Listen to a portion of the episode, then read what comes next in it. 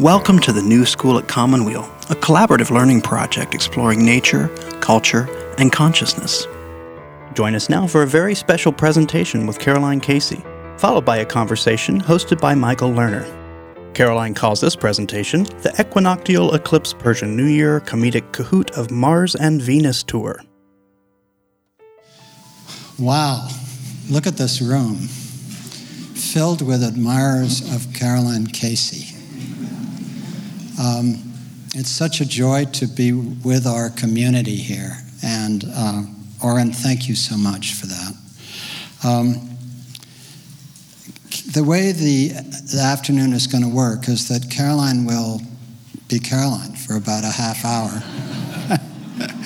and then uh, Caroline and I will uh, do a conversation together, a new school conversation, which essentially I want to discover how Caroline became Caroline uh, which will be a lot of fun. Um, Caroline Casey is the host, creator, weaver of context for the visionary activist show on Pacifica Radio, uh, 94.1 KPFA in Northern California.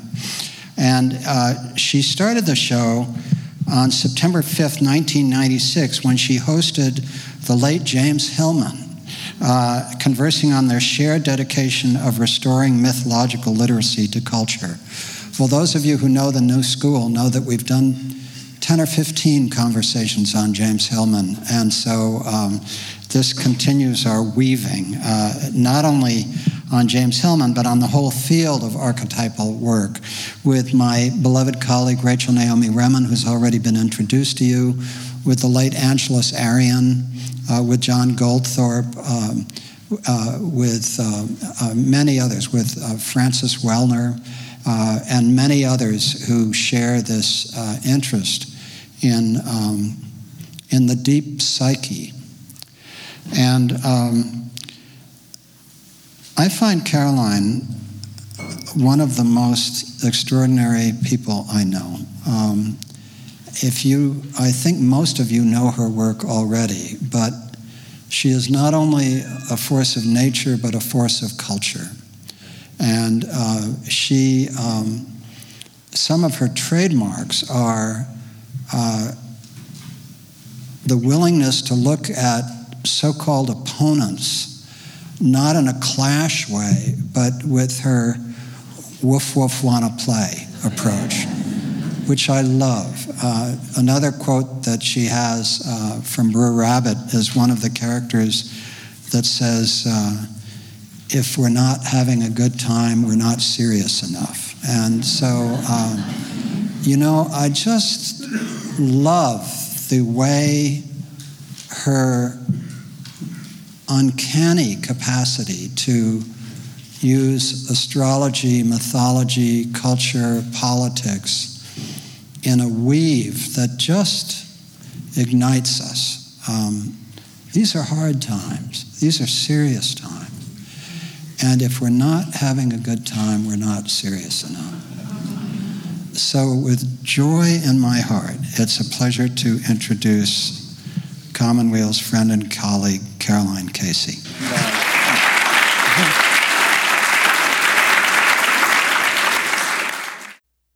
Wow, I just live uh, alone, really, in the semi woods with a coyote. It's very surprising to see all you humans or all you animals disguised as humans going, oh, because I do often say the coyote, you know, we live, you know, in humble obscurity outside Washington, D.C. on behalf of the team, but, you know, in California, I'm kind of a small big deal. And they're like, oh, whatever, okay. But, but, it, but so we, we, are all, we are all here in a, in, a, in a lucky coinciding at this auspicious moment.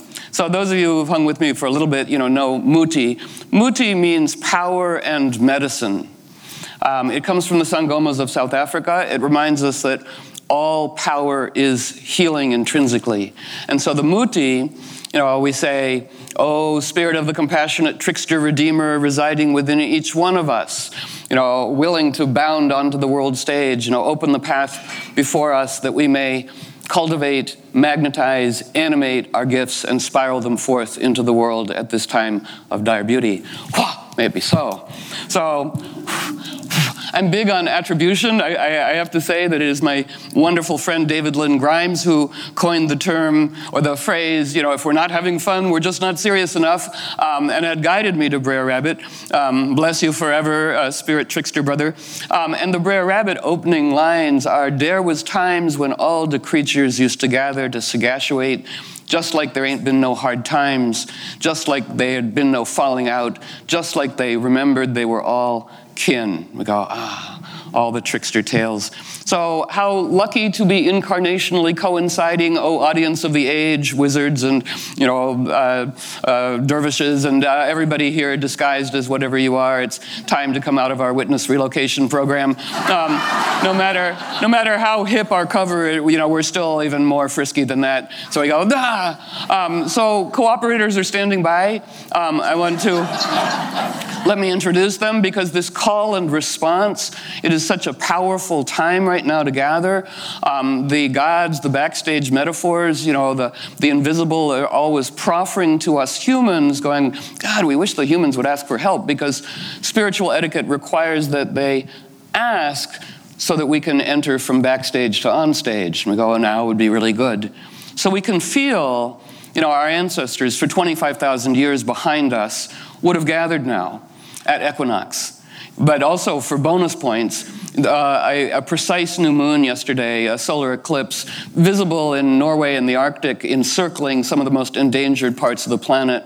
Greenland's ice is melting at 60 times the worst scenario, whatever, and the eclipse is right there, okay. But an eclipse, you know, uh, at the very last degree of the zodiac, right before the sun enters the first degree of the zodiac, is full of beguiling opportunity for us. The realm of Pisces, the last realm of the, the, the, last sign of the zodiac, it's the realm of all of us. Let us all be culture doctors, in a sense. Pisces is the realm of dreams, vision, imagination, fairy tales, all that has ever had the capacity to elicit a kind of majnun, a kind of yearning madness for the divine. Um, and that eclipse at the very last degree of the zodiac says, for everybody, you know, to, to, to uh, refresh, to magnetize, invite in, and animate, you know, all that you've ever loved in stories, in films, in poetry, in music that is dear to you, that we now have the opportunity to bring it alive again in fresh, new telling. May it be, may it be so. So, um, um, yeah, so we I go audience of the age because that is part of the frame story of the Arabian Nights that I want to guide us into in a brief fashion. So, to introduce the, the, the players, the cooperators who are standing by, um, we have uh, an eclipse, uh, which provides us a metaphor. What would we like eclipsed by what? Um, you know, may, uh, may hyper yang death frenzy, uninitiated Mars, be eclipsed by beauty leading the world back to sanity, for instance. You know, um, so we want to start priming the pump of our imaginative, metaphoric, extended linguistic capacity because language grants us access to the realm it describes. If we have a language, we can go there. And one of the beautiful things about the exquisite, much dissed language of astrology. It is the exquisite language of interrelatedness, everything. Um, people to land, to coyotes and cabbages, and all in one dream together. And it is the exquisite language of our individual psyches and its specific connection to the larger world. So the planets represent living qualities of intelligence that reside within us and connect us to the world. So as I kind of introduce them, they're, they're woofing, they have things to say to us to help us out. Um, uh, you know, feel the resonant, the corresponding resonance, you know, within each one of us too, going, oh, uh, that is being fed. And it's part of our strategy as cultural healers, as cultural storytellers, to assume cultural narrative lead at this time of dire beauty. So we're not just reacting like, we're going, we're going this way. Um, and to be storytellers, again, willing to cross borders. The word metaphor means to carry a cross. You know, again, language is so fabulous when we look it up in an etymological dictionary. We're going back into the spiritual archaeology of language where it takes us to a living realm of animism, you know, and makes it all much more clear. Um, we are surrounded by these fabulous bird drawings. Oh, I love the, the Darth hummingbird behind me is fantastic.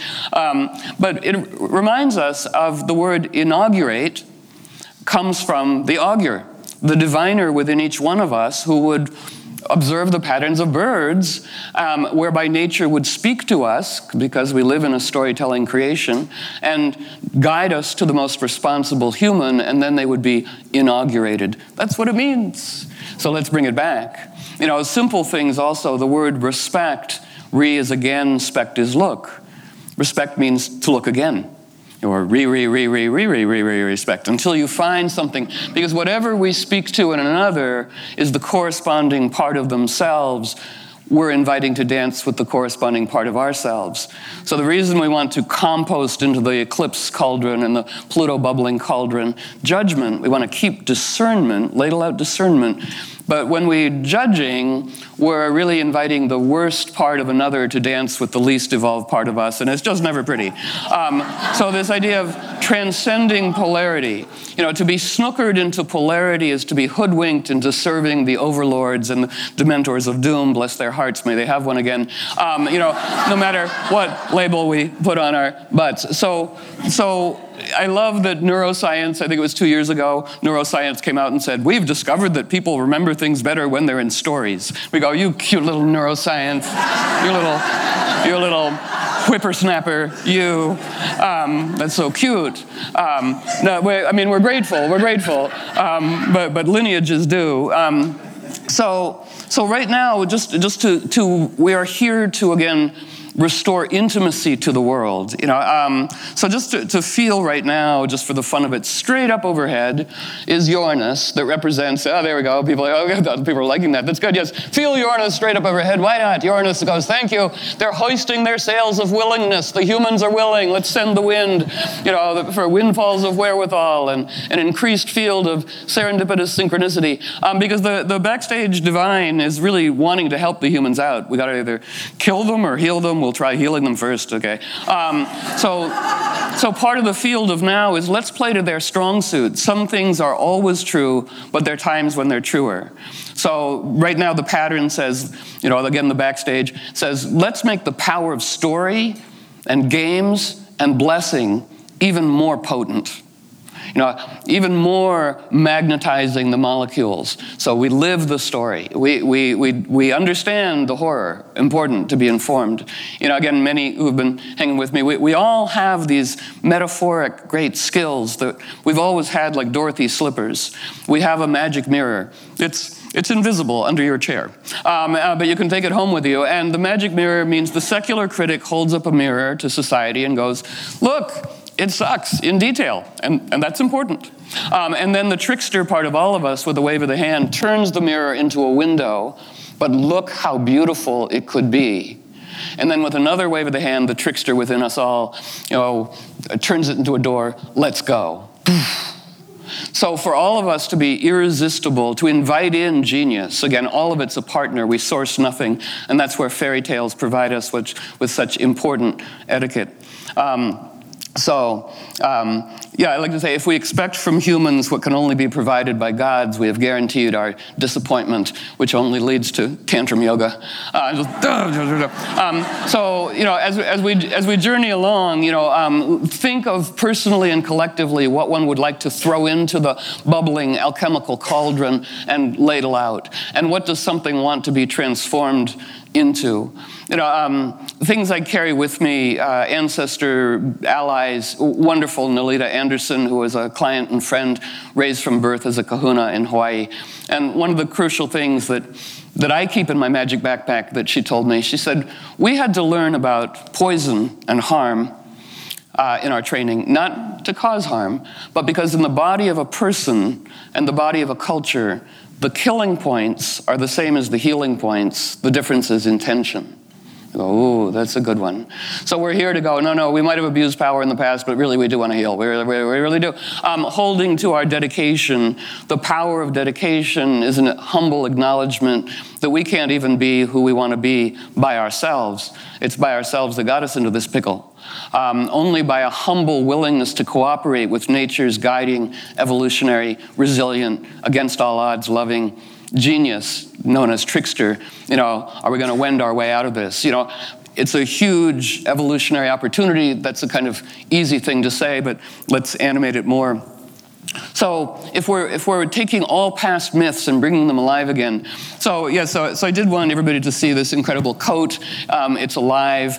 Um, it wanted. It's taking me on this equinoctial tour. It's from Afghanistan. Um, it has not been worn in 80 years. Uh, and the Zamani Afghani family, they're like, you will pay for it somehow. It wants to go with you. Go. And I go, oh, righty. Um, so because I'm a Libra, you bet. You know, yes, I sell the cow for magic beans. You know, absolutely um, to Driar weird. Um, but so, um, so this is an extraordinary coat that was embroidered by a family that is still making handmade beauty in Afghanistan. Um, and my conversation with Afghani friends that I'm being led to, we're all on a scavenger hunt and we pursue where the path opens. You know, um, and we've had great conversations about the importance of Venus, handmade. You know, Martin Prechtel says to feed the indigenous soul, have around you things that you know who made them. They have a story, and the story embraces and protects and guides us. You know, that we live in a storytelling creation, that everything's speaking to us all the time by its shape, its song, its rhythm. And if we just approach the world with informed, reverent curiosity, we humans would be back, you know, in the embrace of the choreography of creation. And so we've come to offer ourselves to that. So it is handmade, and the Zamani family wants people to know about the Venusian beauty of Afghanistan, this rich culture of handmade extraordinary beauty. Wherever there's Mars, hyper yang Mars death frenzy in the world, let us go for the Venus. We might say the world is being destroyed by uninitiated Mars in myriad forms. And throughout mythology and life and nature, it is Venus that initiates Mars. Venus is kinship. And at this time right now, for 25,000 years, you know, people would gather to invite the literal and symbolic light of the sun to illumine the painting or the poem at the back of the cave. Come on in, power, and animate this poem, this story. You, we invite power in and we offer it a template in our own personal lives and collective lives. So, since we're in an Arabian Night story, and the coat wanted to come because it is Scheherazade's wedding coat for reasons I hope to remember to tell you. Um, so, um, um, so great, great Turkish uh, author Guneli Gun, who wrote a wonderful book called On the, On the Road to Baghdad, in which Scheherazade is a character. At the end of the radio interview, she goes, You know, uh, in pre-Islamic Ottoman Empire, you know, in the Middle East, the predominant deity was she-wolf. And throughout the Middle East was this azure blue flag emblazoned with an alpha female wolf's head on it. I'm like, whoa, let's bring her back. You know, what's that? And underneath, underneath, again, the animal kinship, you know, um, originating collaboration with nature's desire realm. And we go, ooh. And so, so she wolf, in a sense, becomes Scheherazade. Now, do most people know the Scheherazade frame story? Just uh, yes, uh, well, well, a little, a little mini. Okay, uh, short version. Um, so, frame stories throughout human history, stories within stories within stories, because. Um, so the Scheherazade frame story is uh, King Shahryar has been bitterly betrayed by his wife and will trust no women at all, and so he determines um, out of vanity and affront and general sociopathic moodiness, that he will, he will bed a virgin each night, and at dawn he will behead her. So the land is getting pretty thin of virgins. Um, and uh, Scheherazade, whose name means city redeemer, the Arabian Nights are full of women trickster redeemers, mostly. Um, again, some of them been you know, edited out, but they're back now because right now overhead, the moon in Aries kick butt right next to Trickster, right next to Mars, all being led by Venus. Um, it is such a beautiful thing, and there are images for each degree of the zodiac. The moon's image right now, straight up overhead, is the gateway to the garden of all desired things. We go, ooh, it has never been so cool, so available, so welcomed to be a kind of kick butt, you know, Venus Mars integrated trickster redeemer being. It's a very welcoming field. So, you know, everybody, you know, Neptune would whisper in everybody's ears imagine that the deepest, most exiled, most shamed, and most beautiful part of each one of us is about to be completely culturally welcome. Exile over Ali Ali come free. Um, King Arthur did not die. He went to Avalon to go take Pilates classes with the priestesses, you know, to await the, to await the world's call at a time of dire necessity to conjure, to invite back in positive yang, to dance with positive Venus. So, um, so, um, uh, and so it is with many of the deities. The myths never end, they get put on pause, and we want to hit play. Um, so, it's, and as Michael alluded to, I, I, we all aspire together, we're all equally befoibled, but it's really good to dedicate because when we dedicate, we're saying to the invisible, hold me to this. This is the art form of person I want to be. And it's a very powerful, good time to do that for each one of us to write our manifesto of dedicated devotion because it's like placing an order, and Jupiter and Uranus go, You write it, we'll fill the order. we go, Okay. Um, so, uh, so Scheherazade, whose name means city redeemer, and her sister Dunyazad, whose name means world redeemer, Scheherazade says, I will marry the sociopathic king. And she is the daughter of the Grand Vizier, and so protected by privilege. And her father is like, no, no, no. And she goes, no, watch this. Um, and um, longer, you know. But so each night she tells this beguiling story to the crazy king. Um, and uh, and then Scheherazade perceives the dawn of day and ceases to say her permitted say, in the middle of the story. And Shahryar says, What's another day? Okay, what the hell? You know, um, uh, and it goes on for a thousand and one nights, during which time they've had three children. And at the end of it, um, he goes, You know, you have healed me. You know, I am a, a sociopathic dingbat guy who had hardened my own heart, you know, and lost all Venus, but you have been my, my redeemer. Uh, and there's many ways that that beautiful story is told. But within that story, briefly, I just want to bring into play the, as pertinent to us all, uh, that hums in our bones, uh, is so pertinent now, the tale of the Princess Parizada. Um, um, and just as a preliminary, when, when uh, yes, listening to a recording of myself on my way here, um, going, that was great. Um, but at a time of some difficult thing, I, I, I began by somebody passed me a, a, a note um, before I stepped on stage saying, Thank you for not giving up on beauty. I was like, Oh, it's so beautiful. So thank all of us for not giving up on beauty. Beauty is strong. Um, we are here to restore intimacy to the world. So, yeah, the beautiful tale of. Um, uh, sort of begins also. Um, Guneli Gun says, her dervish character says, The world is run by those who don't know how to make love, and that's why the world is in terrible shape. We go, right, the dance of Venus and Mars, which is important. When you join Al Qaeda, uh, or, or what's called in the West ISIS, but Daesh, you, you do a marriage ceremony. You know, it's a toxic mimic of a, of a real thing. So it behooves us to do the real thing Remember that it was on this day, Persian New Year, vernal equinox, years, the sacred to all life, that George W. Bush began bombing. So we are here to be the balm, B A L M, to all the bombs. Um, you know, and so, uh, so it happens um, that Harun al Rashid, a great, uh, great king who would don peasant garb and walk through the streets um, with his grand wazir, and they happened upon three sisters talking. Um, and the three sisters, the oldest one said, If I could have anything in the world, uh, I would marry the Sultan's pastry chef, and that way I would always have fantastic things to eat. And the second sister says, You know, I would marry the Sultan's masseuse, and that way I'd never have a stiff neck. And the third and youngest sister says, I would marry the Sultan himself. And I would give birth uh, to three children, all of whom would be great heroes, but the greatest of whom would be a wise and beautiful daughter who would help lead the world back to sanity. So the king goes to court and goes, Ooh, interesting. And he summons the three sisters and says, I will grant all of your wishes. Now, the younger sisters are like, bleeping hell. um, so he marries, he marries the, the youngest daughter, and in the fullness of time, she is pregnant. Um, and uh, the jealous sisters, as often happens in fairy tales, uh, say, We will be the midwives. And a beautiful baby boy is born, and the jealous sisters take the baby and throw it into the river. And uh, they replace it with a hedgehog. Uh, and the Sultan comes in and goes, A hedgehog? How odd. Well, we'll try again.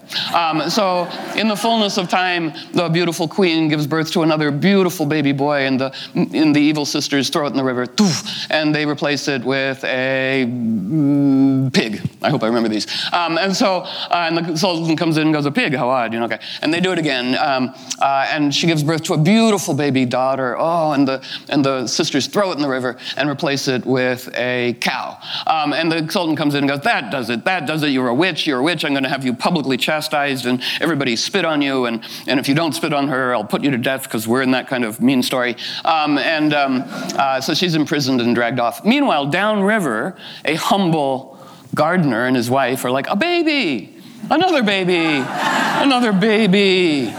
Ooh. And they are raised and, and loved. And it happens that, you know, the gardener and his wife die, um, but, but the princess Perizada, the youngest daughter, whose name means fairy born, you know, they live very beautifully until one day a dervish comes to their house and says, You really have a gorgeous, off the grid, really groovy house here, I can see, you know, but you know, you could really use two things. Three things. You need to go to the magic mountain, and you need to get the talking bird, the singing tree, and the golden waters of life.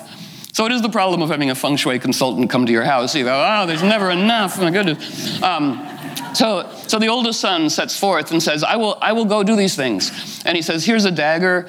And, oh, sister, if it turns red, it means I'm dead. So he goes off, and we're shortening this here. Um, and the dagger turns red, and the sister goes, Oh no, you're dead.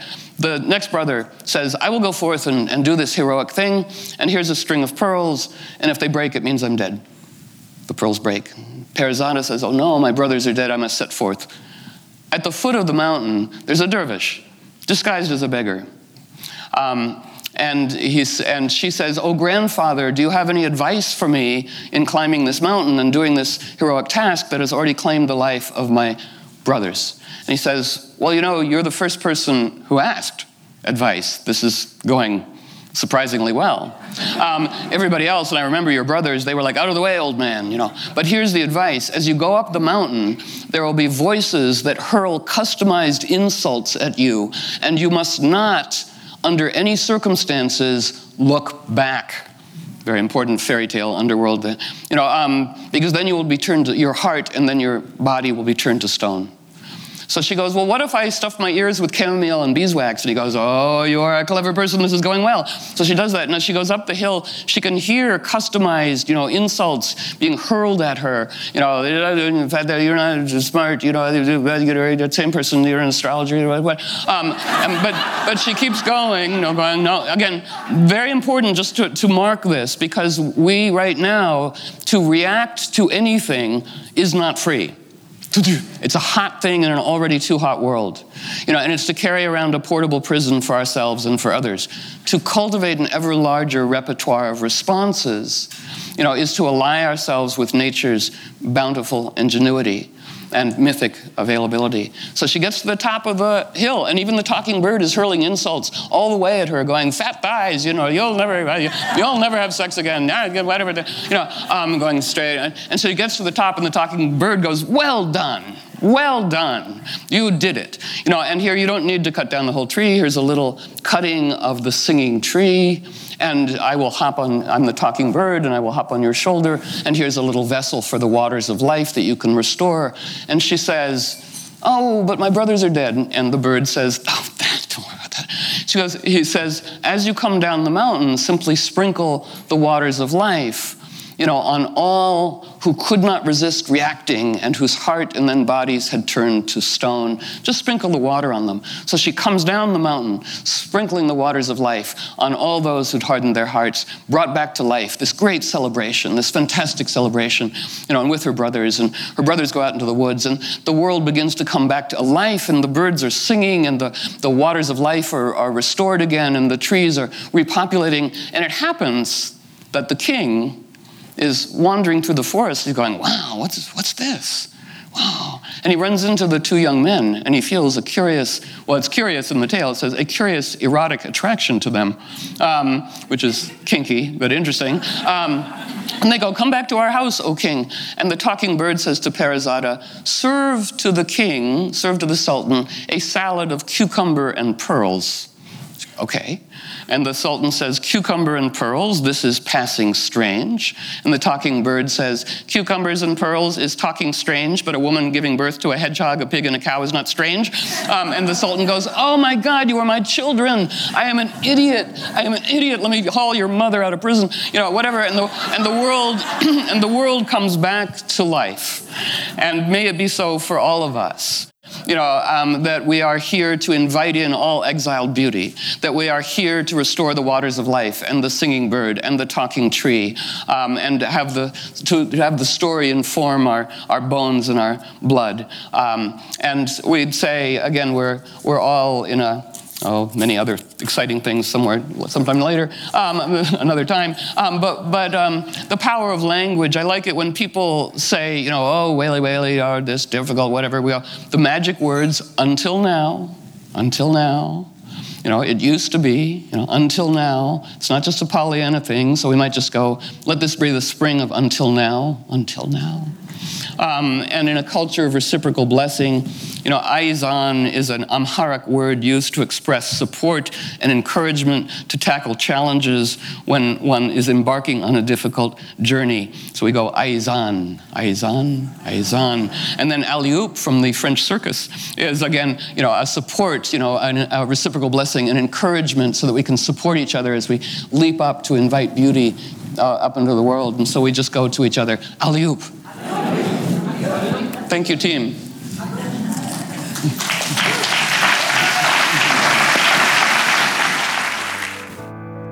You're listening to a presentation with Caroline Casey, followed by a conversation with Michael Lerner. Well, Caroline, thank you for today.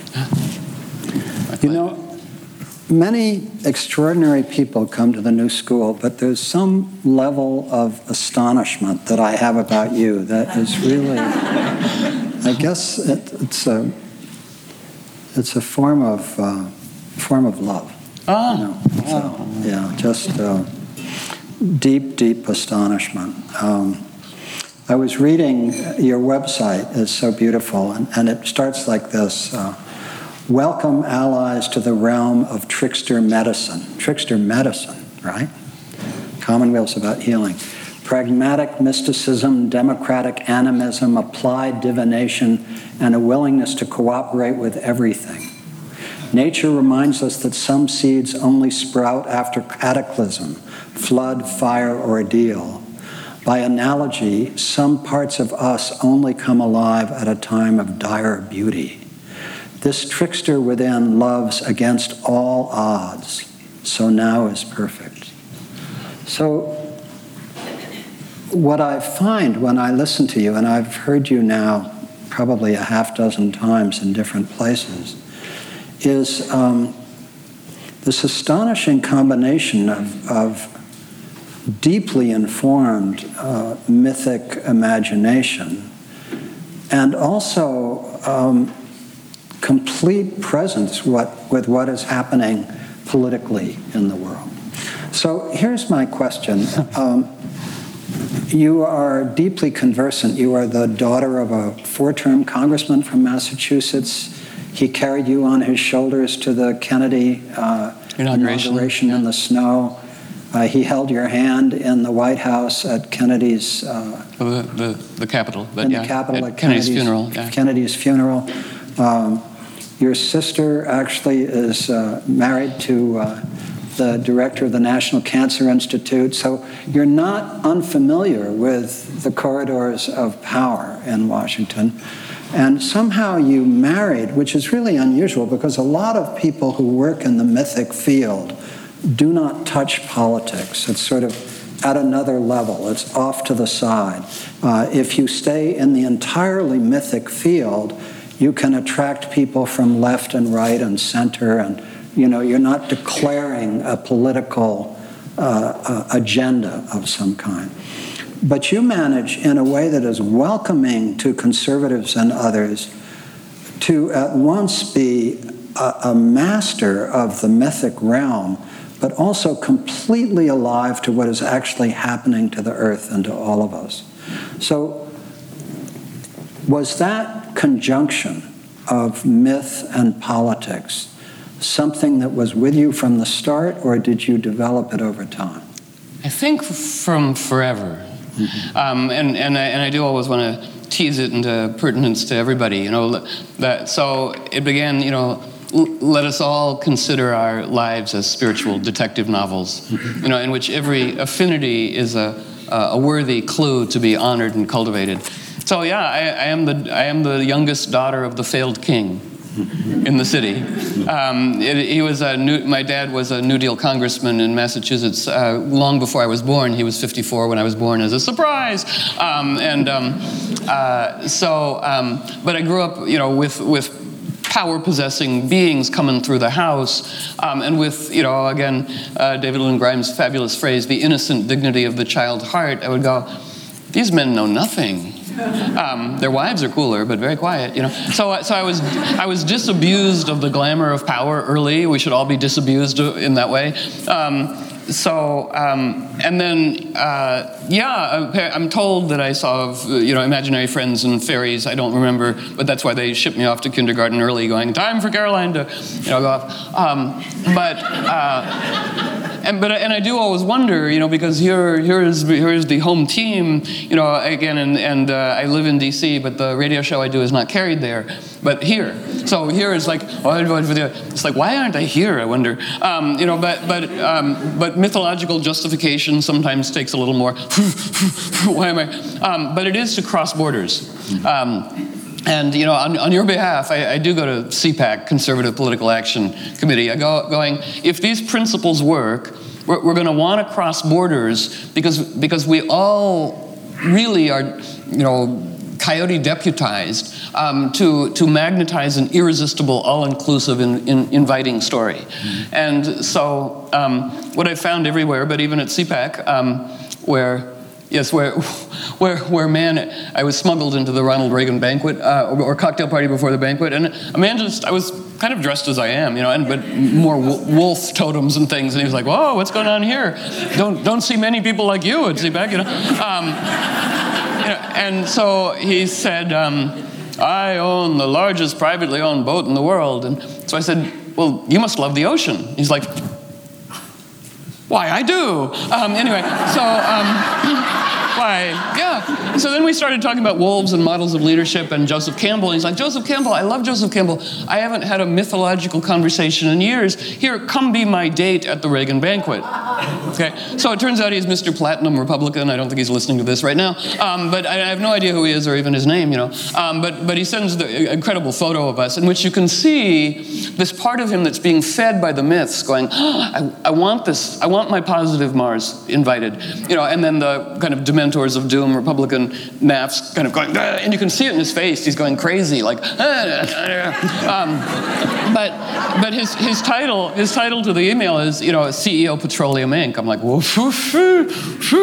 um, so we're, we're we're right next to all the really mega dementors, and um, and and it's you know just in in airspace, and and, and then he says my my date for the evening says you know Ronald uh, or but uh, George W. Bush, one of the greatest presidents ever. I'm like as long as I've known you, which was 40 minutes, um, I go, I, I've never heard you say such a silly thing. I think you might be possessed. And he was like, again, and so he wasn't, he wasn't angry, he was surprised. Um, you know, and again, I'm just encouraging, surprising language liberates everybody. You know, um, you know, and he was like, possessed. And I go, yeah, I don't think, I think, you know, it's sort of in the atmosphere and it's, you know, using you. And he's like, interesting thought. Um, anyway, so so so I do I do I do all that, you know, and, and I and I do think it's important to cross borders and you know uh, whatever you know. I mean, we're here right now as as we dedicate the the, the specific quality of our dedication magnetizes the specific quality of the opportunity, which is why whatever comes to us, it's a good frame story that whatever comes to us is a woof woof want to play opportunity. Um, and just yeah, the last thing I'll say about CPAC, but it does it continues to delight me. You know, so Austrian right wing Ayn Rand economists, you know, all named Wolfgang and looking really cartoon, kind of evil. Um, so, also under everybody's chairs is an invisible thing, party favor you can take home with you, which is a portable harumph-o-tude composter. It's very important to compost harumph-o-tude before speaking because it makes speaking communication um, as opposed to conflict. And um, so the Ayn Rand economists came up and go, You, who are you? And that's when I said, I'm Coyote Network News. I'm a mythological news service for the trickster redeemer within us all. Um, and, and, and these, these grumpy, right wing, you know, crazy, up to no good economists go, That is so cool. so. Well, Nancy Reagan had an astrologer. Yes, I know Joan Quigley. Yeah, late, just died. Yeah, on the same day Ben Bradlee died. Was she a good astrologer? She was Vassar 1947 right wing astrology, but um, uh, which which can happen, you know. But but. Um, but she did an amazing thing, um, for, completely for real. Um, because Nancy Reagan was famous as the, the client from astrological hell for years before you know Ronnie was governor and everything. She was, like, why can't Ronnie run now? You know, um, the, the bad Cancerian mother, born to shop but never enough feeding. Like, anyway, so so Joan Quigley said to Nancy and Ronnie you've got to drop this evil empire stuff with Russia because you and Gorbachev have a date with destiny and you can do really good things and you should think about your legacy. She did that. Wow. Yeah, she changed the metaphor. So bless you. And, yeah. and she just died when, on the same day Ben Bradlee, Washington Post editor, died. Wow. Wow. Going, all right, thank you, thank you, everybody. Okay. So on your website, there's a link to the Astrodienst website.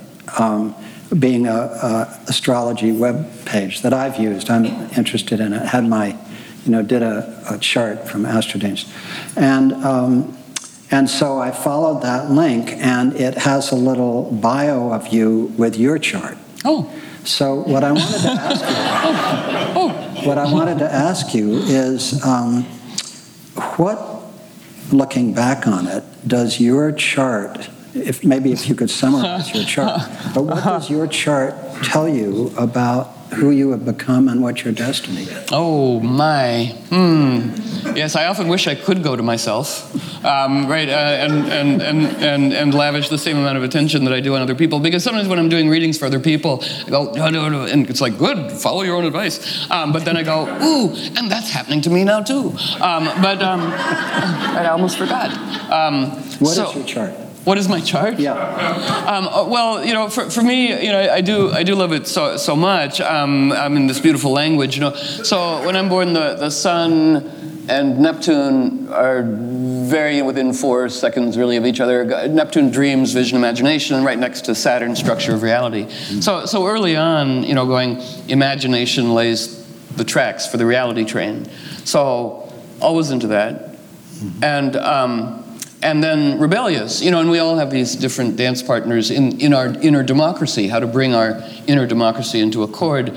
So it's like discipline or space out, um, which is a dance I often do. Um, you know, going, um, going, oh, you know, but, but a dedication to mythological literacy. And then it squares Uranus, the trickster. Um, uh, going, um, yes, uh, defiant, uh, you know, sometimes going, reject the ruts. And then, as a friend said, uh, but ruts can sometimes get your car out of the driveway in the snow. And it's like, no, I don't. So, so an experiment. Um, and, um, and that idea of uh, wanting to take old things and bring them alive in a new way, and to be, yeah, you know, disobedient and all. Mm-hmm. Um, uh, but to encourage play.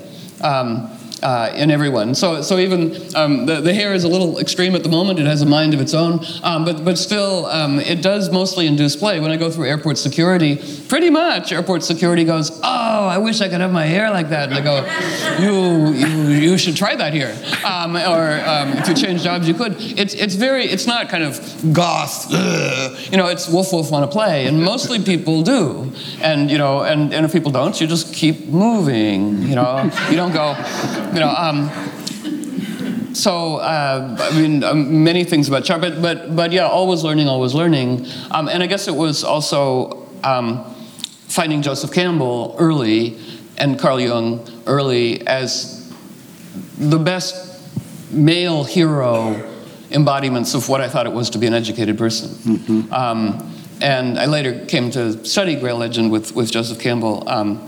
His later years, and, and also to work with, with Hillman. These are Aries guys who, who really needed to be teased and flirted with I mean, just so they didn't get impossible. Um, but um, so, so I was early on trained to be a curmudgeon whisperer.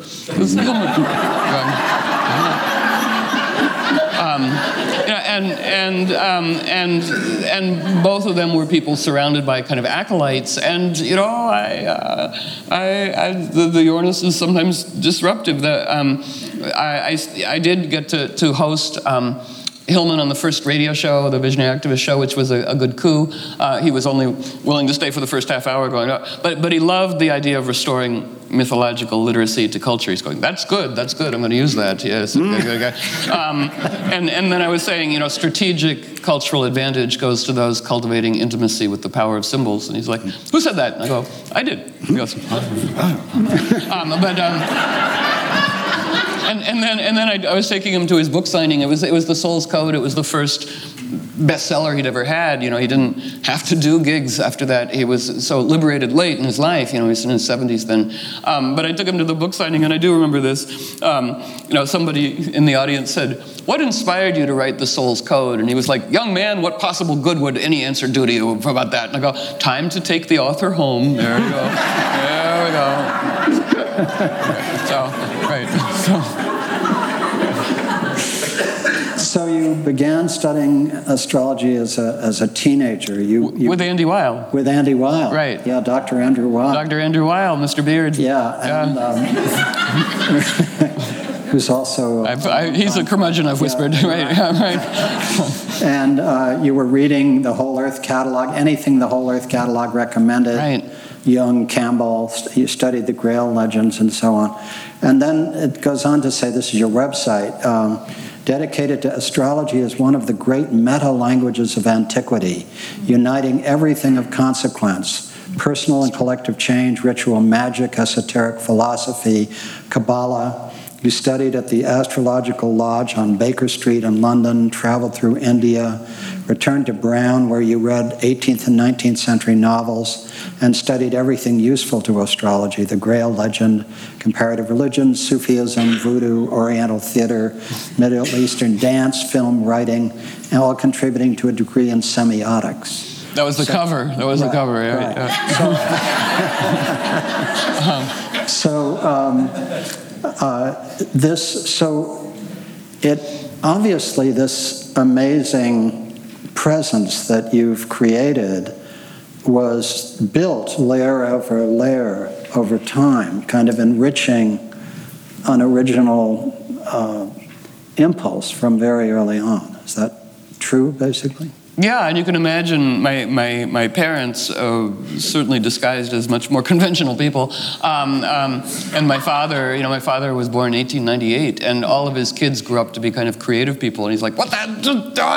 Um, and then they would look at my curriculum at Brown. I mean, my dad would go, Japanese Noh theater, Grail legend, you know, uh, Tibetan Buddhism. Uh, how are you going to make a living? Your only hope is to marry Rockefeller.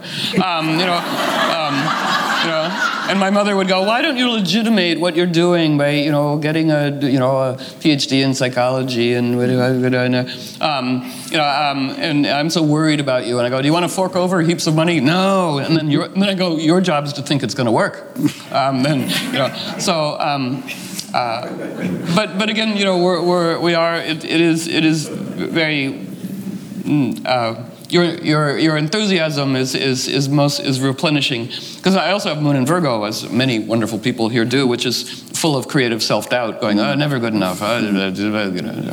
Um, when you look at the present astrological moment, which I understand from what you've said is quite intense, and you look out over the next several decades in which this great struggle for uh, life and justice on earth is going to be played out.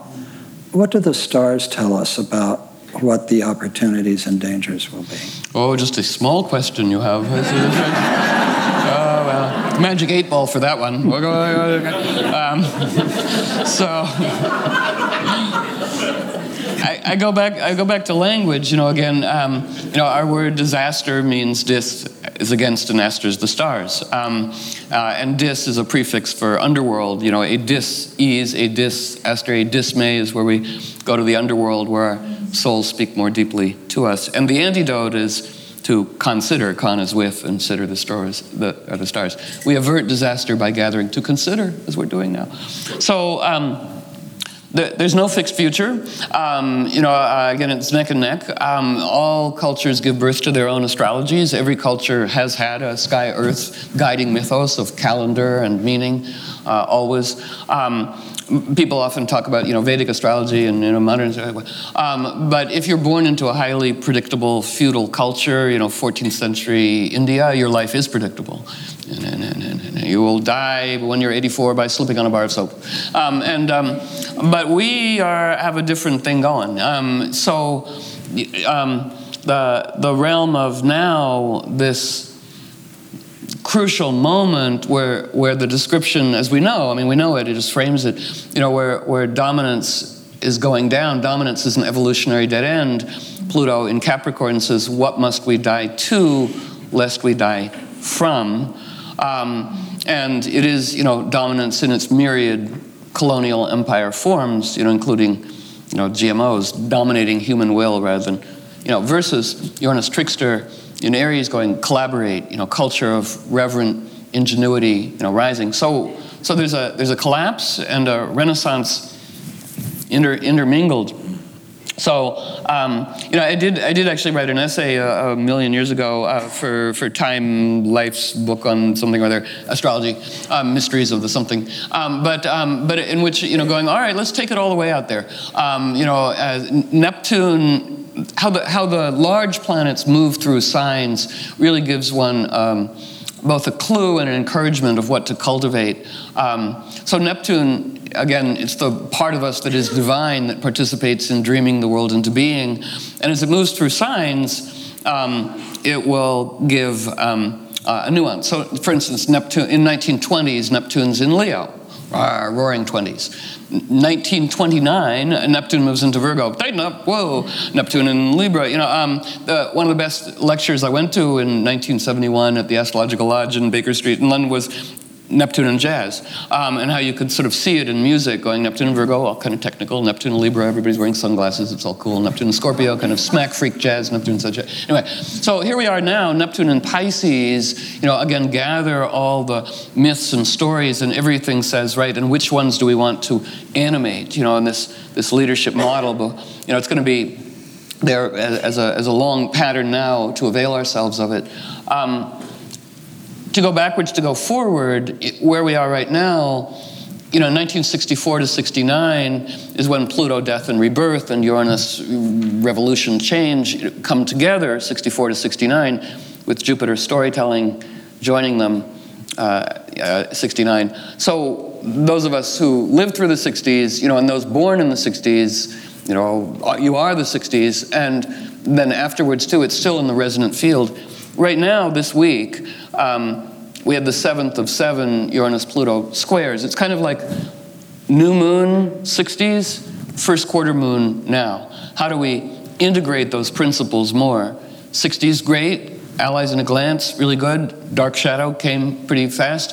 Uh, people went into witness relocation programs and hiding. Um, um, and the idea of actual equality between men and women, um, between humans and the earth, lip service, but not completely teased in. And also, we were still under the spell of, of martyrdom. All our heroes were martyred. So, we want to story rewrite. You know, that we all take on the heroic capacity, so there's no one person to be, ma- to be martyred, and we all support the good in everyone. Um, so, so, so right now, you know, I, you know, it's like sometimes people will you know, come for readings and they go, oh, that's really good, okay, deep delving, that's great. But, but I'm looking at, you know, 2019 when Pluto transits my Mercury, and I go, I'm really worried about that. And I go, if you didn't know astrology, would you be worried? And they're like, no. And I go, well, don't think about it then. Um, that, that's, that's not what it's for, you know, a, a, um, a, uh, a, fi- you know, a five-year fear planner. Um, you know, it's um, into, the, into, the, into the realm. So, so, so so I'm very here, you know, I mean, I'm, I'm, very here, like what we do now, you know, we can, we can speculate, but it isn't a fixed future, it's all a kind of dance lessons. Um, and we know that there's so much set in motion that is irrevocable, some of it. Um, had, you know, good climate blogging being on, on radio on Thursday, um, going, yeah, five to six feet water rise For sure, pretty much. You know, again, that, that New, most of Florida, New Orleans, uh, Santa Cruz, uh, you know, we go we're a world of refugees. Um, you know, and, and even as, as we gather here, we, we hear of, you know, tremendous disasters. The, the island of, I'm not going to pronounce it, it's not, Vanu, Vanuatu, Vanuatu, right. Um, uh, only 12 people died. Again, that is uh, tragic of itself, but they will have no food for three months. All the gardens are gone. So Neptune is the compassionate response part of humans that is not just, there's the great evolutionary engine of predator prey on this planet that, get, that does get everybody smarter. Predator prey over 60,000 years, predator much smarter than prey. Um, we move forward 30,000 years, everybody's smarter. Predator still smarter than prey, you know. Anyway. Um, but even Darwin knew that some that that's you know that is that's a, that's one story. Um, but that what was missing was altruism, and Neptune represents we're all in this dream together. So to to find and replace, you know, beauty poker that, you know, armies become first responders of ingenuity, that music festivals, you know, are, are so gifted at creating a civilization over a weekend that they should be going to Vanuatu and to New Orleans after the flood and going, here's taco and belly dancing and some food for you. And, you know, again, you know, all the skills applied into experimental ingenuity, how can they do good at that time? So, um, so after that, I don't know. um, I want to come back to James Hillman for a moment. Okay. Uh, um, when James Hillman got kicked out of the Jung Institute oh. in Switzerland yeah. for being a bad boy, um, and he was trying to reinvent himself, and he uh, went to London where he um, discovered the work of Marsilio Ficino. Right, that was our connection. The, yeah, right, yeah, yeah. the Renaissance Neoplatonist and astrologer. astrologer. Right. And, um, and uh, he really found in Ficino a Western uh, uh, Platonist uh, whose astrological psychology formed the kind of inner democracy that you've been talking about because the different stars, different star configurations or different signs uh, represented these different dimensions of ourselves, the different inner voices that you've been talking about.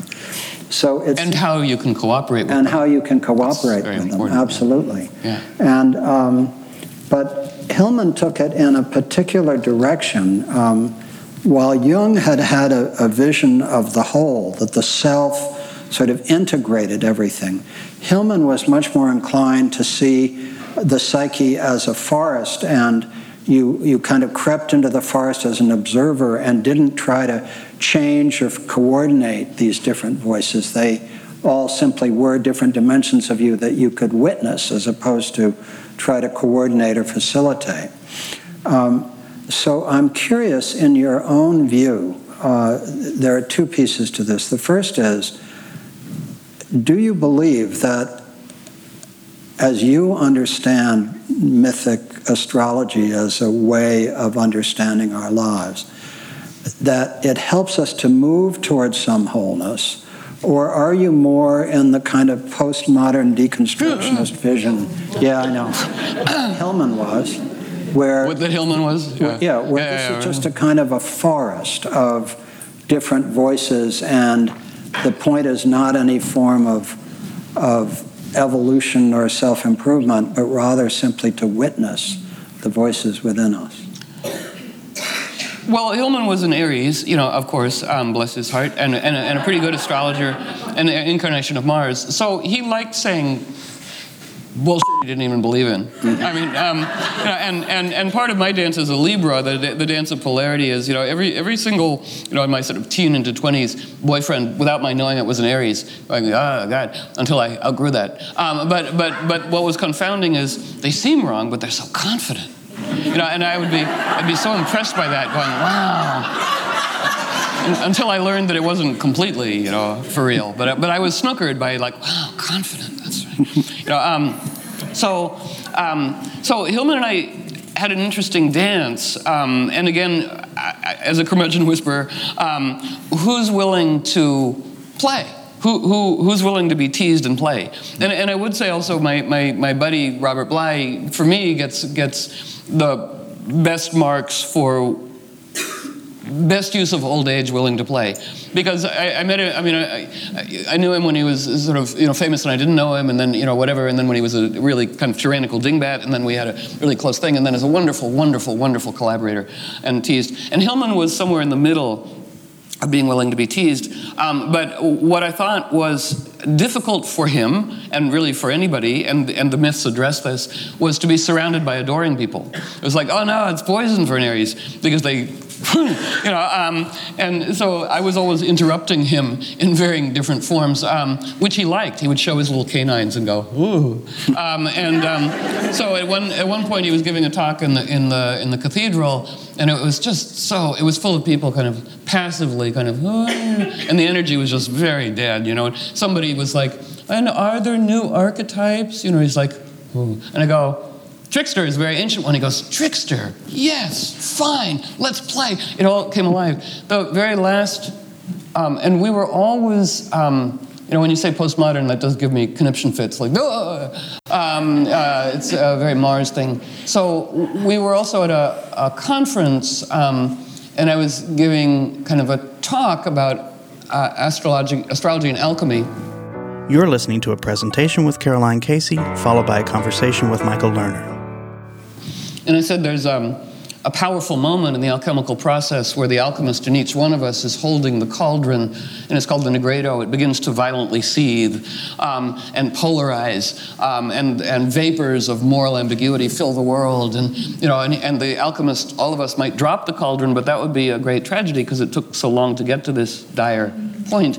So what the alchemist has to do is, you know, reach up and invite in whatever we want to call it, you know, uh, trickster, uh, divinity, Holy Spirit, whatever, and invite it into the cauldron, which then begins to whatever and turn into liquid gold, and then we can have a wonderful culture. So I had, you know, it was, it was, it was like 800 people. I go, let's do that now, you know. So everybody kind of, and, and I, I talked to Hillman. I go, oh you, oh, you missed my lecture. And he goes, no, I loved your lecture. I, I learned a lot, but I wasn't going to participate in that kind of inflation. And I go, oh, Mr. Academic Mars, I see. And we go, but he liked playing that way. And the last conversation we ever had was at Robert Bly's Great Mother Conference, where we were on stage like this. Um, and he'd written a book that I did not love on um, Mars and war and how we need war, you know. And um, I go, it was, it was, like it was like being at CPAC. I go, I, don't think you even believe that. I think you've been possessed. And he was like, oh. I, no, he was surrounded by people who were like, oh, making making movies and writing books. Who were like, well, and and I did. Sometimes sometimes we cross the line, but how else would we know where it is? Um, so, um, so. So I said, well, James, you know, because he was like, war, you know, it was really, it was really. I I don't even believe that. And, and he was having his Uranus return that week, um, right then. Um, it, Uranus returns to where it was when we were born, you know, every 84 years. And the image for his Uranus at 26 plus Pisces is, um, you know, uh, uh, a beautiful moon gives rise to a vision of peace. And I go, James, let me be your Uranus return for you, whatever. Um, and then he said, oh, okay. Not, not used to being opposed, but liking it, right? Um, in, a, in, a, in, a, in a spirally dance.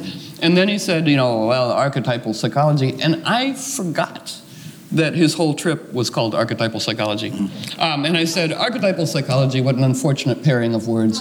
Um, um archetype, a, a, a, archetype, a stuffy mechanical term that used, Jung only used as an experiment to smuggle living ideas into academia, once useful, but now really imprisoning, and psychology that has so much more to owe to astrology, you know, as a modern whippersnapper update. Anyway, his, his, his, his fans were appalled, like, but he was like, his canines were like, okay, let's go. So, so God's loving, you know. So uh, many of us watch Mark Shields on ah. PBS NewsHour, ah. and in 1980, right. yes. you did a weekly astro- astrological political analysis with Mark Shields. I did. What was it like in 1980 to do your at Fox? Work with, with we were we, we had a show before Fox became you know the, the toxic ding battery that it was, but it was you know, and it was it was Terrence Smith, the White House New York Times reporter, and Mark Shields, um, who was just beginning his his career then, but wonderful. And they were two very po- let's talk about you know yay positive guys. They were very kind to me. But how did they? How did you guys do this? I mean, here are two mainstream political types. Grown-ups. Here you are. Actual grown-ups. Yeah, That's right. right. Yeah. Um, and my, and my, my dad was dying at the time, Hmm. um, but he watched it going, "Oh, my daughter is somehow doing politics. If I look at it that way. So, um, so, um, but but they were very. It, it was it was a quirky idea. It was it, it was disguised as a grown up kind of show. It's it's a kind of precursor a little bit to Colbert, who was just a genius.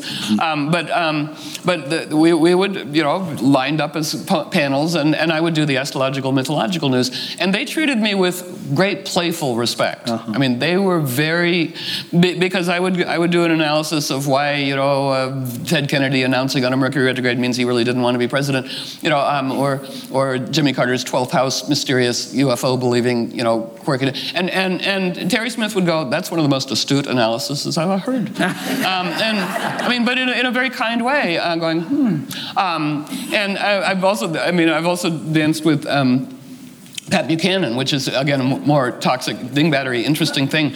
Um, I, I convinced Pat Buchanan on camera to change his mind about the Harry Potter books. Whoa, amazing, Venusian manners, amazing. But um, but but Mark Shields also is wonderful, and I see him every now and then. He's a you know important guy um, uh, and adorable, uh, very kind, very playful. Um, but he also was very good with metaphors, and so we really connected metaphorically because you know it was the Jimmy Carter, it was the Carter Reagan thing, right? Um, and the Iran Contra hostage thing, all pretty pertinent now. And and Mark Shields said, you know. Riding the tiger is easy. It's mounting and dismounting that's tough. And go, well, that's a good one. Could we have somebody pick up the questions so that we can get to them to the end here? Just so people with a couple of people. So I still like doing that. Yeah, wonderful. Yeah, yeah. Um, here's a quote from you in your book, Making the Gods Work for You. Astrology is not a belief system, it is a language of the dynamic interplay between our interior life and the exterior world. The astrological language grants us access to the invisible realm it describes and provides the vocabulary with which we can begin a detailed investigative exploration of the psyche. It seems to me there are at least two, but I'm sure there's a third way of thinking about astrology. One is that, like so many other incredible symbolic systems, whether it's the I Ching or, or you know, Kabbalah or something else, that when you read it and it in response to a question, as you say, you have to ask the gods. The etiquette is that you have to ask for it. So you ask a question, and whether you're throwing the I Ching or reading your astrology or something else, the symbolic form that it comes back to you in feels extraordinarily powerful. So, at one level, one could argue that it's random, but that the way the brain is set up, the way the mind is set up, uh, these symbolic structures capture reality for us in a way that's deeply powerful. The other possibility is that there's something in astrology that it actually matters when exactly you were born. It actually matters what date this is, that it is informing us in a way that has to do with the actual structure of reality. But then one has to deal with the fact, I'm sure you deal with this all the time, that different astrologers will give you very different readings. And if you use different astrological systems, and as you say, different cultures have had different astrological systems, it's not as though there's agreement on a single system. So my question is I, I totally get the power of the symbolic structure to animate us and energize us and give us insight.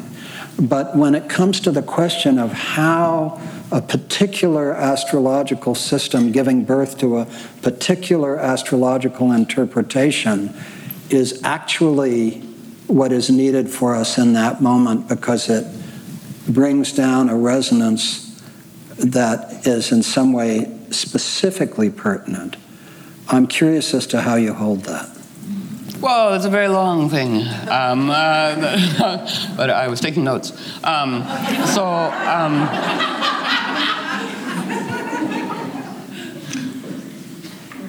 I love, you know, that we, we are pattern tracking beings. You know, we love symmetry. And, and there was a great PBS short film on a woman who made puzzles, you know, of DNA and, you know, whatever. And she said, you know, when they wire the brain up, you know, when we put a puzzle piece in place, it, it's, it's almost erotic. It's, it's, it's, it's right up there. It's like, you know, and, and also neuroscience, in its useful way, uh, has discovered that learning new language stimulates the same part of the brain as sex. We go, woo! Um, how wonderful. Um, so, um, so pattern and symmetry, and I think you know, experiment, experiment, believe nothing. But what I learned also was, you know, you you try on a worldview, and then this call and response, and sometimes, I mean, every day I work with, you know, self doubt and mystery, and then go, what a language, what a language. You know, every day is a, a miraculous mystery, really. Like, you know, how would I have known that? Put that detective thing then. And I, and I mostly work with people on the phone, and I prefer to not people say, Can I tell you a lot about myself before we do a reading? And it, it's not harmful, but, but I go, no, no, uh, let's not have reality interfere um, early. You know, um, uh, let me let's just go with the story, um, and then um, because what you think and what your chart thinks might be slightly different stories. Um, or when people come with diagnoses, um, very often people have come with dire diagnosis or, or, or, or troubled children with autism diagnosis, and we go. Okay, you know, when you do the disclaimer, you go, um, that is one story. Um, let's see what your, what other story, what other ways we have to tell the story, what's, what's going on here. So Jung was asked, because he loved astrology, um, how does it work? What is this thing? And he said, well, there's this physicist, you know, um, uh, Knoll at Princeton, who's studying light coming through our eyes and affecting the pineal gland, and you know, a kind of causative model. Although he's an astrophysicist, and wouldn't, you know, um, so that's causation. And then Jung said, and then there's the idea that just everything's in pattern sync, you know. Um, and he said, but nature's never as tidy as we would have it. It's probably both, mm-hmm. probably both symmetrical and synchronous. So a chart of now or a chart of each one of our birth maps is like a perfect poem or a perfect dream. So anybody skilled in the language will agree, but come at it from a different angle. Um, and that's a great value. Um, but I think one of the things we want to put on our, on, our, on our work table now of you know, what we're composting and labeling out is any spiritual philosophy or teaching or, I mean, anything. Um, you know, um, science, astrology, spirituality, whatever, is valid to the extent that it guides each person to their own autonomy. Um, and otherwise, we throw it into the cauldron.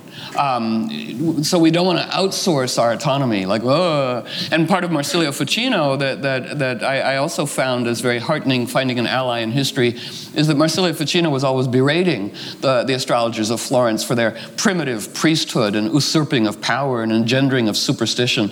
And modern astrologers, you know, joke about that, going, you know, the client is supplicant, going, may I buy real estate? Yes, you may, you know. Anyway, we throw that into the cauldron, you know, um, and again, guiding to own autonomy, I, I, think, is a crucial principle. That's democratic animism. Um, and, and the transformation, necessary transformation, I think, of spiritual practice now, um, that it be more direct, less priesty. Um, and it's a, friend of mine, you know, wonderful friend, saying um, the modern concept of worship is so degraded. She said in hunter gatherer society in the Mediterranean, there was great reverence and respect between the invisible backstage and the onstage sensual incarnational reverence, respect, but it was a much more collaborative relationship that the invisible seeks an invitation. So when you were saying, you know, bonus points for correct use and wonderful use of the word matters over and over again. Yes, matters, matters. Um, this is not really a language about transcendence. Let us get off this vale of tears. It's like full on sensual. You know, when people quote kind of important, very often boy uh, spiritual teachers about you know whatever the thing, and I go, where's the mango? Where's the fur? Where's the where's the metaphor derived from nature? You know, I, I can't listen to this abstract postmodern talk. Mm-hmm. Um, uh, um, so, um, so I love that because I, as long as we have a hierarchical religious, we're going to get Dick Cheney. You know, and so that idea of a kind of democratic animism, you know, and that we're all here to encourage, you know, each other to insource what we've been outsourcing, that it's an ongoing school, you know, our own autonomy to insource it, so that we're no longer outsourcing Saturn leadership to sociopathic dingbats who have been trained to lose their sense of kinship, because that's what we've been doing. Um, you know, Skull and Bones at Yale, they have an actual ritual you know, uh, that allows them access to financial and political power, in which they go, this sense of feeling is weak and I kill it now. That's the ritual they do. And we go, here, you can run Wall Street and po- politics. You know, we go, so we've got a, the toxic mimic of the initiation ritual. And we're the first human society in living mythic memory that has no initiation for Mars. You know, we need you to do this beautiful thing, to make this thing, to help build Stonehenge. We need you it, it's a simple thing. Um, you know, veterans and Mars and energy and Eros and yeah. I can't remember. Oh, the, the, the, last thing that I mean. That, so when I grew up, you know, there was old fogey astrology, which we, we learned with the because like the Inquisition, these beautiful systems, you know, go into hiding, and, and the torch is carried by, you know, eccentric you know, working class chain smoking cranks in New England. Um, and I studied with them all. And, and, and, and in Britain, you know, it was classier. Um, they had kind of, um, you know, John Addey was distinguished, you know, kind of like Stephen Hawking of astrology, the incredible scholars and knowledgeable, you know, people. But, um, but there was a definite old guard. So in Washington, D.C., the first astrologer I knew about that and I used to spend a lot of time helping people recover from her readings. Um, but um, um, she would say things, but it had a, a, shy charm if you didn't take it seriously. Old school gypsy. She would say to say to somebody, "This man you are seeing, he's like a warm glass of milk, and you must drink him to the bottom, but do not marry him." Anyway, I go. That's that's kind of fun. I mean, that's you know, it's it's a style, you know. Um. Here, here's a, a question from the audience. In this world in distress, what must each of us do? Ooh. Um, I, th- I, think it's, you know, um, where would we each like liberating genius? I, I, I had a very fun, frisky um, radio conversing with Elizabeth Gilbert, um, who wrote, you know, Eat, Pray, Love, but I don't hold it against her um, because seven seven years later, she wrote this incredible book, The Signature of All Things, you know, which is really pretty dazzling. The writing is dazzling. And, and I think it gives proof to what she's talking about because, you know, the writing, some of the writing's dazzling. Um, and um, we, we, we were really happy in cahoots about the idea that genius is an external invited thing. The late great, I just want to keep doing homage to Terry Pratchett. Does people know Terry Pratchett's work? Oh no, not enough. Okay, just a great, a great being who just died last week. Um, but uh, a Taurus, incarnation of Venus, uh, profound and witty. Sold 75 million copies of his books. Again, we love that um, because what it means is great. Everything animated but Terry Pratchett said, you know, genius is always sleeting through the universe until it finds a receptive molecule. And then it's like, Shakespeare. Um, so to us right now, it says, you know, to everybody, to every heroine, hero part of everybody, you know, and to distressed people, you know, where would you like liberating genius? You know, where, where do you want to build a, a magnetizing receptacle? Where would you like breakthrough and insight? Where would you like to be liberated and take on the responsibility of being liberating? And, um, and then Neptune chimes in and says, you know, uh, uh, we just want you humans to wonder. You know, wonder's the kind of Neptune's the higher octave of Venus. You know, to wonder, you know, turns our body into beseeching, invitational chalice of inquiry. Going, I wonder what the hell I do. I wonder what to do about distress. You know, ah, because when we put it together, it says whatever we wonder about will attract liberating genius. I wonder, uh, and, and wonder is very old world. You know, um, we want to take old world into modern world. I mean, modern world playing a game of musical chairs, music ends, one less chair, everybody scrambles for identity or relationship or you know, whatever. Although less and less, as a friend of mine says, panic early to avoid the rush. Um, so, um, so, so the whole thing's kind of coming down, so that it doesn't quite work. But, but, but the Neptune part of all of us goes, I never ever wanted to play musical chairs, you know, going free range. And in ancient world, you know, um, not knowing was considered a very advanced accomplishment you know, look, that human has run out of certainty. Now the divine can inspire them.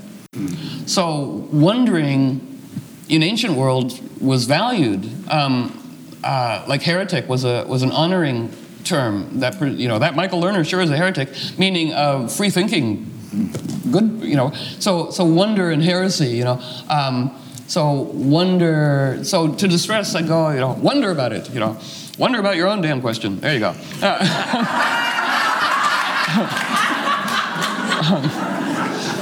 Caroline, um, I end this conversation as we began it. I, I have a, a sense of awe about um, what you have incarnated into the world. And uh, one of my hopes and prayers for the coming years is that you be carried, your, your radio show be carried everywhere, and particularly in Washington, D.C. That would be adorable. Uh, yeah.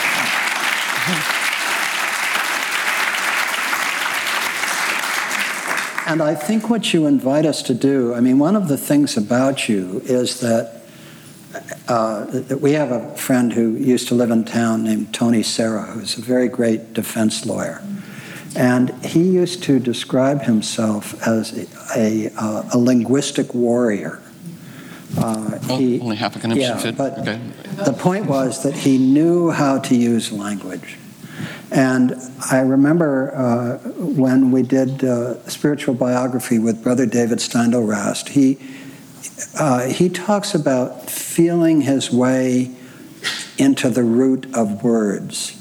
Uh, and you have that same quality that you have really thought about language. You know, your, your response to postmodern, That's a good example.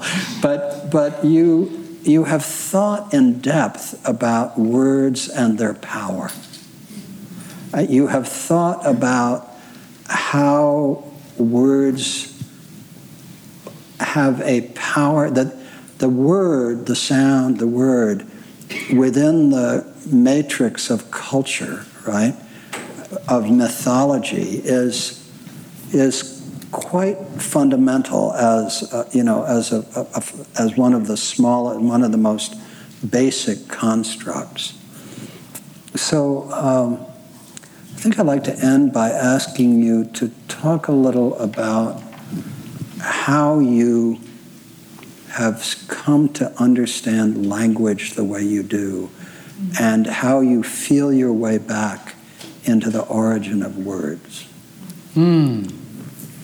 Well, I was, I was very lucky in my siblings, my four much older, pretty hip siblings who took me to see the movie Black Orpheus like when I was six, right?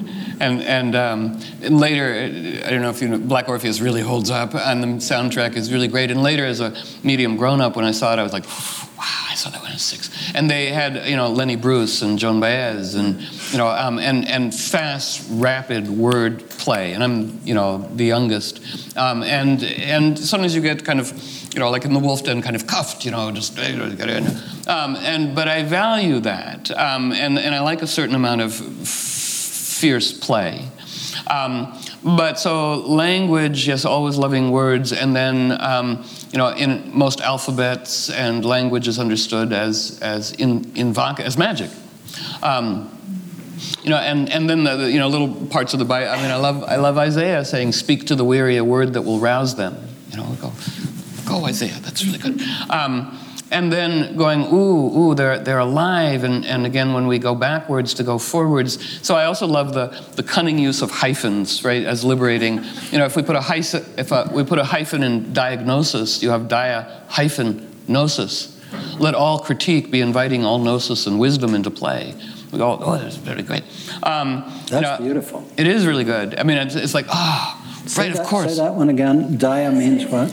Dia is everywhere. Everywhere. And, um, and gnosis is wisdom. So a diagnosis is may wisdom from everywhere come into play. Whoa. Think about that. That that. Think about that. Yeah, and and that critique is in order to heal. Yeah. Um, I, I, want to throw on behalf of myself, absolutely self, you know, and others, you know, that, that we compost snark as a reactive default setting which is the emotional equivalent of running on tar sands fuel really, because it's, you know, um, and it's like, no, discourage the bad, encourage the good. Critique without invitational vision is complicitous with empire.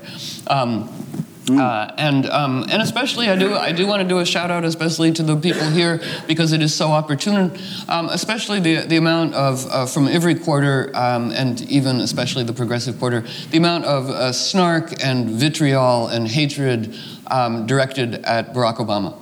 Um, uh, as, as a Washington person, like, you know, cross pollinating will go, yes, yes, drones are bad. Yes. I mean, you post something good, like, oh, the XL pipeline and thing, and the whatever, in the astrology, and people go, yeah, but do you know about the NDAA and the horrible trade deal and the drones? And it's like, yeah. It, it's, it's not an invitational, it's a righteous, finger wagging, condescending response. You know, um, and we go, discourage that, encourage this. And as a, as a responder, as a mythological being in the mystery play, we're all in the mystery play, you know, Barack Obama, whose name means praise the good, Barack Obama, um, you know, yes, in, in prison, um, but again, coming from a political background, going, team, team, it would be churlish to refuse to cooperate on the good things.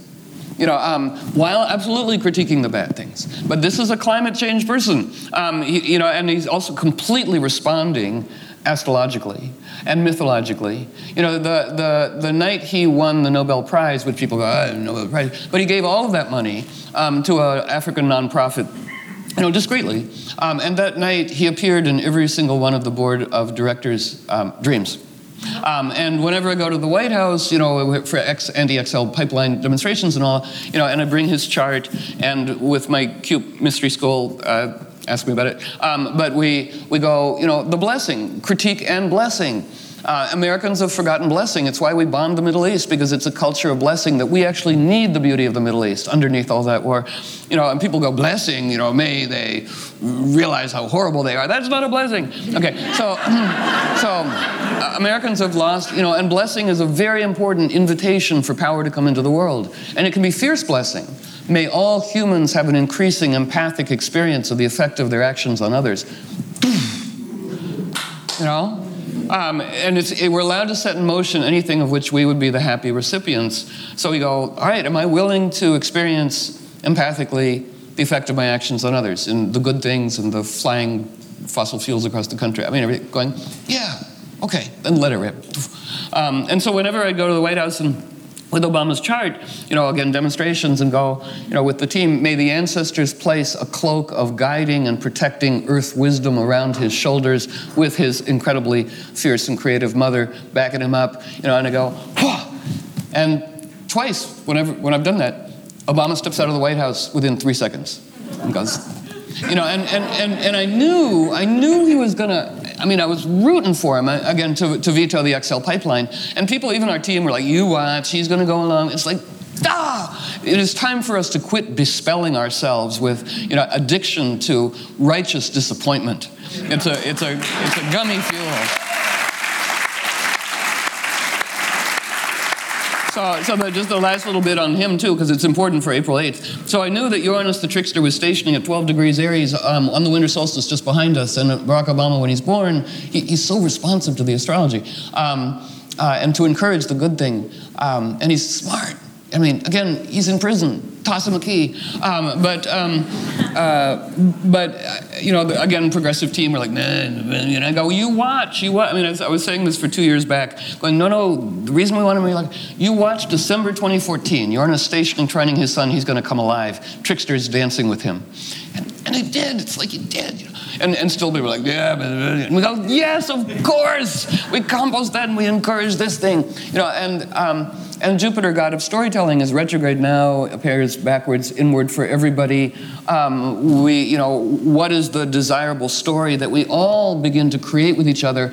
And then it stations to go forward, apparent motion for the Earth, on, on April 8th. You know, meaning right now we let's conjure the most beautiful, wonderful, irresistible story in collaboration with all the animals and plants and everything, um, and then it goes forward, which is outward, and that stations at 12 degrees Leo, which is Barack Obama's sun. He's he's the right participant in the mystery play, um, part of our dream. We're him. word Netanyahu, where we're all, we're all, you know, in fact, composting the use of the word they, especially those people, and ladling out we. We're harming that we're all in this dream together. We, we dreamed that the Netanyahu parts of ourselves were oppressing the Palestinian parts of ourselves, because then you're in a mythological realm where you can begin to do magic once it's in symbolic form. Before I say goodbye and we say goodbye to Caroline, uh, two quick notes. One is um, this Afghani family who created this magical yes. code for Caroline. If they are the recipient of our gratitude in this uh, little basket it's, here. It's part of the Arabian Nights because the Zamani family, I was like, oh, I don't know. And they go, the coat loves you. And I go, I will wear it on stage. They go, the coat loves you. You take it now, you pay us later. Yeah. Um, but anyway, but, but, but I go, can I really tell the audience that it does go to the family that created that? And, and I, there's enough there. There was a musician, I'm getting all entwined with the beauty of Afghanistan, and I won't, I won't go on and on, but, um, but just now, uh, before I left, um, uh, Afghani musician, they were like, oh no, you should take the coat, and, and, and the coat will come alive, and it will magnetize a way to pay for itself because we're in a magic story. But the Afghani musician said, I, I, love what the Zamanis are doing because they really are keeping the handmade beauty of Afghanistan alive as an ambassadorial realm uh, in the music and poetry. And this exquisite handmade Venus will save the world. It's the antidote to, to war. And I said to the musician, I said, uh, we're trying to put together a concert. I said we should have a concert of all the beautiful musicians from all the countries that America has bombed. And he said, there is no hall large enough. Um, you know, and, um, and he said, and we'd have to have extra rooms for the future. And I go, yes, yes. And it does remind me of, you know, best bumper sticker in Washington, you know, um, be, be nice to America or we'll bring democracy to your country. Um, so, um, so, so the so the code the code is taking me on tour as as a Venusian goodwill tour, um, and I send it all. If you if you are a token, a nickel, whatever, uh, whatever. Um, but but I, it goes all to the Zamani family who are feeding and nourishing the village handmade artisans in Afghanistan. And also, uh, in a sense, uh, the new school is our coat. Uh, ah. It's handmade. It's handcrafted. Uh, for seven years, this community has been building the new school together as a venue uh, for culture and nature and the inner life in West Marin. Uh, we are the body of the new school, um, and um, we depend on each other. Um, so if you uh, are able to make some contribution, uh, Money is the densest form of energy, and we can lift that energy up into friends like Caroline Casey and all of the others who come to be with us here. So uh, please uh, think of yourselves not as an audience, but as uh, the living body of the new school. Um, we're here together uh, to try to um, transform a reality that right now needs a little bit of help. And um, so, thanks to all of you for being here, and profound gratitude for this great visionary astrologer, Caroline Casey, ah, for being with us. Thank you so much.